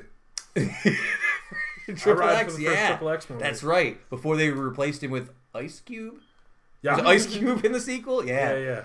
Triple X State of the Union. Not that bad of a movie. Uh, let's go to our last history lesson on this day, 2015. Uh, the U.S. Treasury announced that Alexander Hamilton will be pla- replaced on the U.S. $10 bill. Spoiler alert: it has not happened. Uh, he is still on the $10 bill. Do you guys want to know why he's still on the $10 bill? You want to guess? No, um, no idea. What's the most popular musical on Broadway right now? Oh, Hamilton. Hamilton. They don't want them. they got that good press on Hamilton. Two hundred years later, people finally know about him. No, no. Uh, in June 17th, um, to, uh, June 17th, 2015, Treasury, Sec- uh, Treasury Secretary Jack Lew announced that a woman's portrait would be featured on the redesigned $10 bill. On April 20th, 2016, it was announced that he, uh, Hamilton would remain on the bill. It was also announced that Harriet Tubman's like, uh, likeness would appear on the $20 bill, getting rid of the vile Andrew Jackson. No more. No more. On August 31st, 2017, Treasury Secretary Steve Mnuchin said that they would not commit to putting Tubman on the $20 bill, explaining, hey, people have been on the bills for a long period of time. Something we'll consider. Right now, we have more important things to focus Yeah, on. Yeah, that's definitely why. Yeah. that must be it. That's definitely why. Uh, because of this, it appears that the redesigned $20 bill featuring Tubby might not be released until years after the original 2020 release date. It's never gonna come. Never gonna happen. oh, well, I mean, we got to get these people out eventually. Yeah, eventually, hopefully. uh, on this day, also on 2015, that same day, we might have talked about it. It was the first episode of the show, uh, featuring guest Cliff Montoni. I went back to read the three sentence synopsis I put on iTunes. We were talking about local business, uh, working in your community, and Saranac beer. So very That's- predictably, what we were talking about at the time, yeah, on on brand. All right, you guys ready to move on to a couple lightning round bit from other blogs and a mailbag question, an honest to god mailbag question? You guys ready? All right. Uh, here's our first question, guys. What is the food item that you have in the pantry that you never make? Food item you have in your pantry that never gets made. Those, uh, the things that come in the bags with like the rice, the the different like Spanish rice, Oh, like yeah. Lipton, that kind of thing. Those have been We've our- had we've had those in the pantry at this house since the week that we moved in this apartment. Nobody's ever touched them. I've been broke, like painfully broke at certain points in time living in this apartment, and I've looked at those and said, "Nah." I make those all the time, and they're good. take so I don't even know what the I problem know. is. They're don't know what it delicious. I like them quite a bit, but I don't know why they're not hard. I don't know what the problem is. You know what I think it is? They feel like a side. It does feel like a side, like- not a it is a meal. side. It feels like a side, but I feel like I'm not always making like a main like that. Like I'm not looking for something to put next to like broccoli and a chicken breast all the time. When I was a kid, I used to eat those pastas as a thing, like the Knorr pastas in the bag, like the broccoli yeah. and chicken flavored. It was like those With were the little flat noodles. The flat Oh. noodles, yeah. Yeah. Uh, Uh-huh. egg noodles was actually my number on this. We have a bag of egg noodles that's been in the in the cabinet for I would say at least three years. Like we, I Yeah, like we got egg- a lot of noodles that have been here for a long time. Yeah, pasta seems to be a pretty common one here. What do we get Pasta those? We got those We egg have- noodles for slow cooker. Um, for pot roast. maybe. We used it. That's the last time we used them was we had the pot roast. Yeah, I was thinking something like some sort of like the chicken, like the Chinese style Oh, chicken in the slow cooker. I don't know. We have lentils. Lentils. That Oh. seems like a forever thing. It's like something Zach wanted. I feel like I'm Ugh. surprised Zach's not eating them raw. Just crunch on handfuls of Probably is. lentils. That that bag's a Jiffy corn muffin mix we had. That box of Jiffy corn muffin mix was in the in there for a while before I decided to make it, and then I screwed it up because I didn't do it right. So it was a big waste. It was. Uh, That's it was. even worse when the ambition's there and you mess it up. Yeah, up. then I blew it. Yeah, yeah. it was wild. It was Yeah, wild. I okay. So I thought that the cupcake, you know, you put the cupcake things in there, like the little thing. I thought that was enough to hold up the muffin. No, you still need to put it in the tins. Yeah, oh, no, yeah. you didn't. No, I yeah, like yeah, a no, schmuck. you just put them right in the paper and put the paper in the oven. Yeah, like an idiot. So they came out like all flat It's and like a sunk. it's like a hockey puck. They came over and I was looking at it. I'm like, oh, well, you know, they're a little puck. He goes, well, yeah, but you know, he's like, this this muffin tray is too big. They're not going to fit in there. When I was looking at it, grabbed the muffin tray, pop order, and it fits like a glove. And he's like, huh. It's terrible. it seemed like more muffin mix than for just six. I have know. never heard anybody do that. And you're a smart guy. Also, Jello. Jello seems to be something that people put that they dies in their fridge a lot. Which, dies in their I'll tell you what, uh. I ride until the day I die for Jello. I think Jello's Gelatin or pudding? excellent. Both. Oh, pudding's good. Butterscotch. I prefer the pudding over the Jello. I think. I would I'm- prefer pudding over Jello, probably, but it depends. Uh, all right, next question. You guys ready? Ready for the next question? Kev, I'm very curious to hear your answer because I know you've talked about this in private. What percentage of your phone battery does it need to reach before you start internally freaking out and looking for the closest charger? Now, Kevin, you said you have that new phone that has the two day battery life, so you're not even worried about this. No, But when do you start looking for a charger with your couldn't phone? relate. Um, under ten percent. So you're not you're waiting down till ten before you start looking for I don't need. I mean, I can throw it on. There's like two different shifts I can make to various power save modes where I can stretch ten percent of battery over the rest of any day, even if it's the morning. Mm. hey, what about you? What do you One got? percent. So you I'll don't sit care. on the couch and I'll just sit there as long as I can with one percent. I'm also I'm a big believer though of get the phone on the charger when you can. So if you're Right. home, you're just sitting there. Yeah, maybe you got 50% battery, but if you got some time, throw it on the charger. Or like when I used to have an office, and like an office and desk and everything, if I'm sitting at my desk, I'll put my phone on the Okay. charger to get the juice so I can get it. if I spend an hour on the phone in the morning, like reading the news while I'm getting ready for work, listening to a podcast, I'll get to work sometimes, and by 10 o'clock in the morning, because I work in like a, a cell phone resistant basement that gets no service, my phone's at like 40% by like 10 Yeah. o'clock in the morning. And by about 40, 35%, I am ready to, uh, to like find the charger. I'm like, I gotta get it. It's not gonna make it through the rest of the day. I'm not gonna be able to get emails. So yeah, I think 40 for someone with an old mediocre iPhone I've is about where I'm looking for a charger. Yeah, well, that's the thing too. Like when your phones get older, you know, and the battery starts taking a hit. Like the phone I had before this Hmm. one was like a four-year-old phone, so that Yeah, thing, the battery would so crush, slow. and I'd carry a charger with me. Um, this phone also it's cool because it's got the like the quick charge. So if I use the cable that they gave me with it, with the power Yeah. pack they gave me with it, I can go from zero to 100 percent battery like 20 minutes, 25 Yeah, minutes. I got the fast charger on this Yeah, iPhone yeah. too that I really like. It's actually, nice. it's quite nice.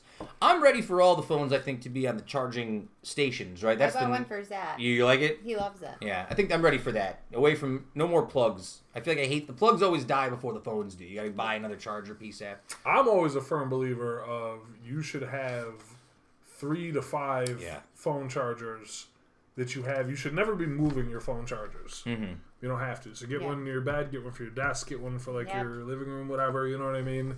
And just have it that way. Get ten foot cords. Anything shorter than ten feet's a waste of your time. All right, we'll move on to the last one, and then I'll save the real life question for the end. Uh, when I order at a restaurant that has a tip jar on the counter, I try and tip when the server is facing me rather than when their back is turned. Heather, have you ever dealt with this issue in Yeah, private? How do you like, handle like it? I take like the money and I'm like, la- can I see The big arc. it in? Hold it up like, Like, I- Simba over Pine Valley. Yeah. I appreciate you. Look at I'm putting money in here. I feel like you have to wait until they're. You have to either do it immediately as you're paying, right? Like give them the money off the change. and put yeah, and pull it off the change, Roll put it off in, the change. or immediately when they hand you the food, if it's a certain type of place where you're going to pick the, give me the food, put the tip in the jar as you're doing it, so they see the transaction happen, and then you move on. I think you just got to make a point to catch them. I've done the one where you don't do it in time, and then you got to kind of like fight Yeah, up like there. I'm like "Eh." tapping on the top, like I just put more money in there. And Well, because then you don't want to be a jerk. Like, hey, I'm tipping you. Here's a dollar. Good for you. You know, you don't want you don't want to be that guy. but you So I'm a firm believer. You go off the change. Go off the chain. Right, Right, up, as off soon the as they change. hand you the Yeah, change, peel off whatever ones you got there, put them in the tip jar. Uh, all right, let's uh, let's go through the two local st- the two local stories I have. Not local stories. The two stories I have, and then we'll do our final segment. Uh, there were three product recalls that went around today. So if you guys have these products in your pantry, Send them to us. You should send them to us. Uh, if you have Pillsbury white flour dough, you could be in danger of getting E. coli. Uh, if you have ragu, there's plastic particles in it. It's plus particles and everything. Yeah, I just read an article about that too. We're swallowing like 11,000 particles a day or whatever. Awesome. And if you have Monterey breakfast wraps in your freezers, it might have small rocks inside of it. How, What's- what's happening lately? They had like chicken that had rubber bands in it recently. I would Um, say the small rocks one is the one that Yeah, makes me the most concerned. yeah. Why do you have small rocks around there anyway? Like, what's I know. Like I understand. I'm assuming that ragu sauce has plastic in, it anyways. Why it tastes the way it does. That's not a shock for me. I don't want uh, to eat it though. And I don't know if I. I guess I didn't know you could just get E. coli from raw flour. I guess that's a news well, to me. if they use, if they used egg, it depends on how they bake it. The bake, did you have to cook the, the yeah, flour? it's true. So Um, shout out to again Eric Tuttle, uh, not only for his questions that he sent in today, but his great comment on this on the internet. Uh, if you have any of these products in your pantry before the recall or the recall, it was already an L. Shout out to Eric for my best tweet that I saw about that today. Uh, I had one look. There's no local news this week. I went looking for a local news story and I couldn't find one. And the weirdest thing I saw was that they're moving the fitness mill. It was the only local story I saw that got a lot of coverage this week. I feel like it's a shame that I couldn't find a good local story for our four year anniversary unless you guys know one I'm missing. Anything? Nothing? No local stories this I'm week? trying to think. All right. I'll find something better for next week. Uh, shout Moving out. the fitness mill though, that's a thing. Yeah, it's good, I guess. That's interesting. I, it, I mean, Well, because it that's shows a, that they're expanding and that it's they- also a hell of a facility they got over there in New York Mills. It's going to be unoccupied now, so you wonder what they're going to do. She's been in that facility for a really long time, Long I time. guess. That's true. I didn't really think. It seems like uh, it seems like an odd move, I guess. If you're They that had like a nice clientele base probably already there. They I guess probably have, have more any more room. might be older though. Like if it's been there for such a long time, it might uh, maybe it is just they want to revamp the whole thing. Maybe I I don't There's know. There's other businesses that have left there too recently. so. Yeah. I haven't been. I, I can't remember the last time I actually was in the fitness mill. So I mean, it's been a long time. That's just me not working out, being Yeah. lazy. Uh, all right. Quick letter from cousin Joe. My cousin Joe's getting married in a few weeks. I'm going to be singing in his wedding. I'm not sure what I have to sing. I mean, I'm sure what I have to sing, but I'm not. I'm not ready to admit it yet to everybody. Uh, he sent in a, a mailbag question. It's a, it's an embarrassing song that I don't want to sing. We wanna know. I'll tell you later. Ah. Uh, Sam's done a lot of embarrassing wedding singing. This was his question that he uh, he found. If you could have an extinct animal, this is my cousin Joe. If you could have an extinct animal to make your pet, what would it be? Can you think of an extinct animal? Probably a dinosaur, I feel like, or some sort of prehistoric animal. I came up with a couple. Are you ready? Uh, how about a cave bear? Be dope to have a big cave bear for a pet living around your house. I'm assuming you could train all these animals, by Okay, the I way. was Not- say, right, that's the assumption. like- it's your pet means that it's Domesticated to domesticated. the level of a golden. Yeah, retriever. yeah, Yeah. yeah, yeah. I would say Velociraptor Oh, nice. high on the list because it'd be cool to ride in on the Velociraptor somewhere. Uh, I would say some sort of big herbivore dinosaur, like a Stegosaurus, or like uh, or, a, or a Triceratops, something like that. And then I also said an Ichthyosaur, which is a big water fish from back in the day because it'd be dope to have an aquarium in your house with a big dinosaur fish. How about a pterodactyl? I don't like flying stuff. Birds, man. Big giant Cat. scary bird. Like a saber-toothed tiger would be pretty Yeah, but good. it's your pet. But. You fly you around. Yeah. That's true. You could ride on its So- back. That's a good call.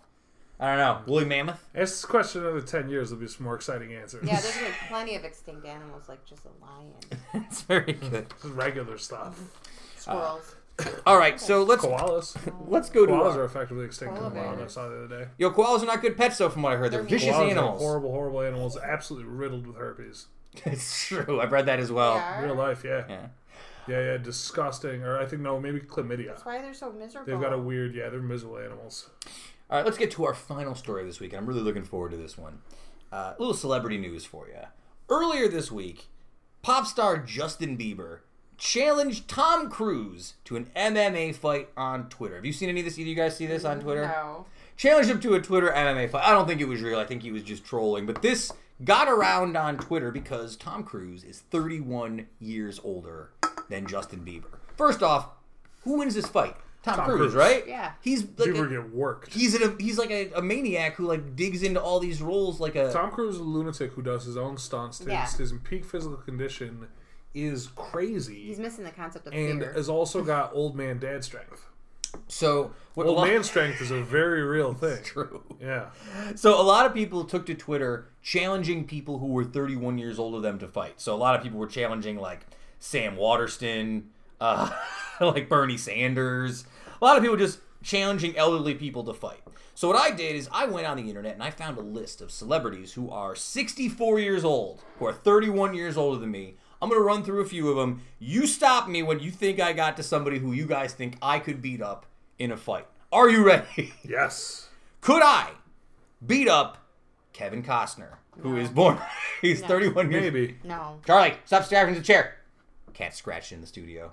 Heather, smack that cat, will you? Oh no, I don't want to hit him. Just hit him. There you go, Charlie. Get out of here, you little jerk. Oh gosh. Classic Charlie. Yeah, so no Kevin Costner. Kevin Costner, too old, old man strength, I think, for me. He's in good shape. How about Rowan Atkinson, Mr. Bean? He's 31 years older No, than I me. think you could get him. So I'm safe to challenge Depends if, Mr. some, Bean. depends if he's some sort of madman like hooligan, though. You never know. Those feel British like he- guys. Kevin, we're the same age, right? Uh, close enough. You think you could take either? of these? You could take Both. Costner. Yeah, both. I'd take both of the cleaners. What about Bruce Willis? Uh, Oh, I don't know about that. I'd like to see you and Bruce Willis. Be a closer call. Be a closer call for sure. How about James Cameron? Can I fight James? Oh James my Cameron? god, I would dog walk James Cameron up and down Fifth Avenue. No question. Not Denzel. No, I don't think either Then- of you could get him. Even Denzel at 64 is still too much man for Cameron, me. he doesn't look 64. How about Kelsey Grammer? I'd love Yeah. to get in a fight with I Kelsey think you Grammer. guys could win. As somebody who's literally stood physically side to side with Kelsey tall? Grammer, I got it on Kelsey Grammer. Is he tall? He's weak. He's an Uh, old- he's tall enough, but he's, he's relatively frail. How about Angela Merkel? Angela Merkel also 64. I can jeez. definitely beat up Seems Angela. older than that.